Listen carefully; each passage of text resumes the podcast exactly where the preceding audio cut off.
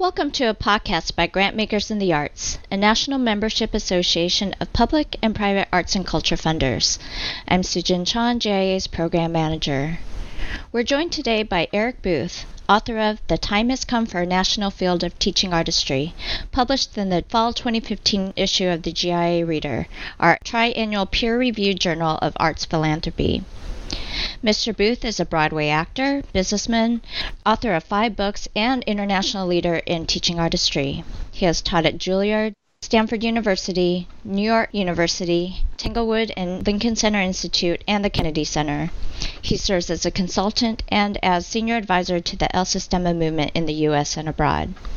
We speak today with Eric about why the time has come for a national field of teaching artistry and what we can learn from efforts happening outside of the U.S. Welcome, Eric. Hi, Sujin and friends of GIA. Going back to your tenure at Lincoln Center in the 1980s, you've seen the teaching artist field coalesce and grow. What surprised you most about its evolution? Well, what hasn't surprised me is the steady growth in numbers, now up perhaps as high as 30,000 uh, teaching artists in the U.S., artists who are making a, a significant part of their er, living through teaching artist practice. What has surprised me is a disparity between how fast and extraordinary the learning of, let's call it the pioneering edge of the field is. Those who are breaking into new areas of the field, who have new demands placed on them and rally rally to take up new opportunities and how slow the development of the mainstream is. The kind of trickle down learning from that leading edge has been slow. What are the conditions in place that urge the call for a national field right now? There's a couple of trends going on that really are boosting demand for teaching artists, not least of all our, workforce opportunities, uh, the field of creative aging, arts and healthcare, artists working in businesses, arts in public planning, public policy. Uh, there's a demand for artists who can actually bring what their artistry lets them do into those settings. Uh, also, artist careers are fragmenting. They're not taking the step by step expected pathways that we used to think artist careers were about. So they themselves are looking for a wider per, uh, palette of opportunities that comprise their careers. And then finally, this ongoing discussion we have in our field about the uh, the arts value proposition to the American public, which we've recognized hasn't been going very well. Everywhere we're trying to expand that value proposition, it's the work of teaching artists that are actually breaking new ground in the public understanding what the arts can do for a community. Aside from your national work, you're also involved with El Sistema and the international teaching artist movement.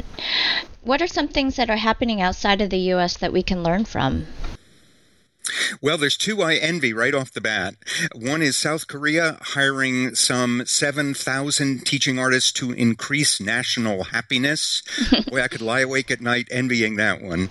And in England, which has an extraordinary capacity of what they call artists working in participatory settings, they've had a significant investment, largely from the Paul Hamlyn Foundation, called Artworks, to really study the infrastructure of teaching artistry, how to increase increase quality, how to increase pathways of entry into and through the field. And it's taken an already good sector and made it an excellent sector. And then third, I envy from the Sistema world in so many countries around the world now, the young artists who come up through Sistema programs, there's no separation in their minds between being an artist and being a teaching artist. They're suffused and they can't imagine a career that has one of those expressions and not the other. And that's something we can learn from those examples, especially from outside the U.S., are really exciting. How can we connect these practices to public schools in our poor communities here, knowing that they have significantly less access to resources and financial support for arts education?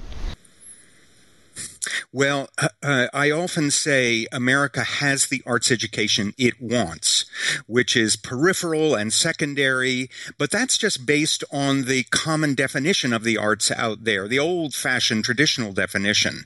As we're starting to expand a definition of art and what it can do for learning, what it can do uh, for accomplishment in any number of fields, I think we start to have a different argument about what arts can be in schools. And I think that's starting to appear not just in the arts integration but in the turnaround schools, in a number of programs that show when the arts are brought into schools, the, the young the people who benefit the most are those who have been least successful or least resourced in the past.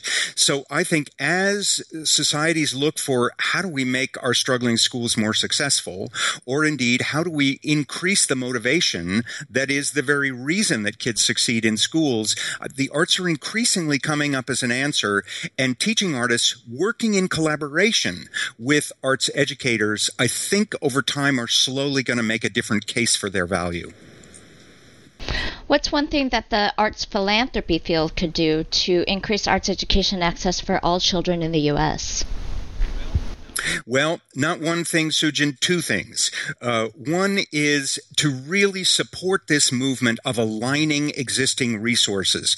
Oh my gosh, I wish funders could really help localities pro- promote those conversations and alignment of what they've already got in place so that kids who currently lack resources have ways they can actually move through existing resources that are there but less accessible to them. And the second is the recognition, and I appreciate the leadership role GIA has taken in this, the leadership role in prioritizing social justice as a key teaching artist issue. That it may be that the particular students or particular community you're working with is all white or um, homogeneous in some way every occasion a teaching artist works in is a social justice occasion. And the pedagogy of teaching artists is beginning to take that on. And man, do we need funders who can support that. Funders who can take this under, under supported uh, capacity of teaching artistry, begin to support local development of teaching artist faculties and awareness, and really emphasize the social justice benefits so we can make a more equitable distribution of arts education in the U.S. Thanks so much for those recommendations and also for joining us today. If a listener wants to follow up with you, what's the best way to reach you? Probably the easiest way is through my website, which is ericbooth.net. No spaces, just my name, E R I C B O O T H dot net. And there's some stuff I've written there and a, a direct contact way to reach me. You can also follow Grantmakers in the Arts on Facebook and our Twitter feed, twitter.com backslash GIARTS. Check out our newsfeed and find out about more GIA events at www.giarts.org. Thanks so much for tuning in.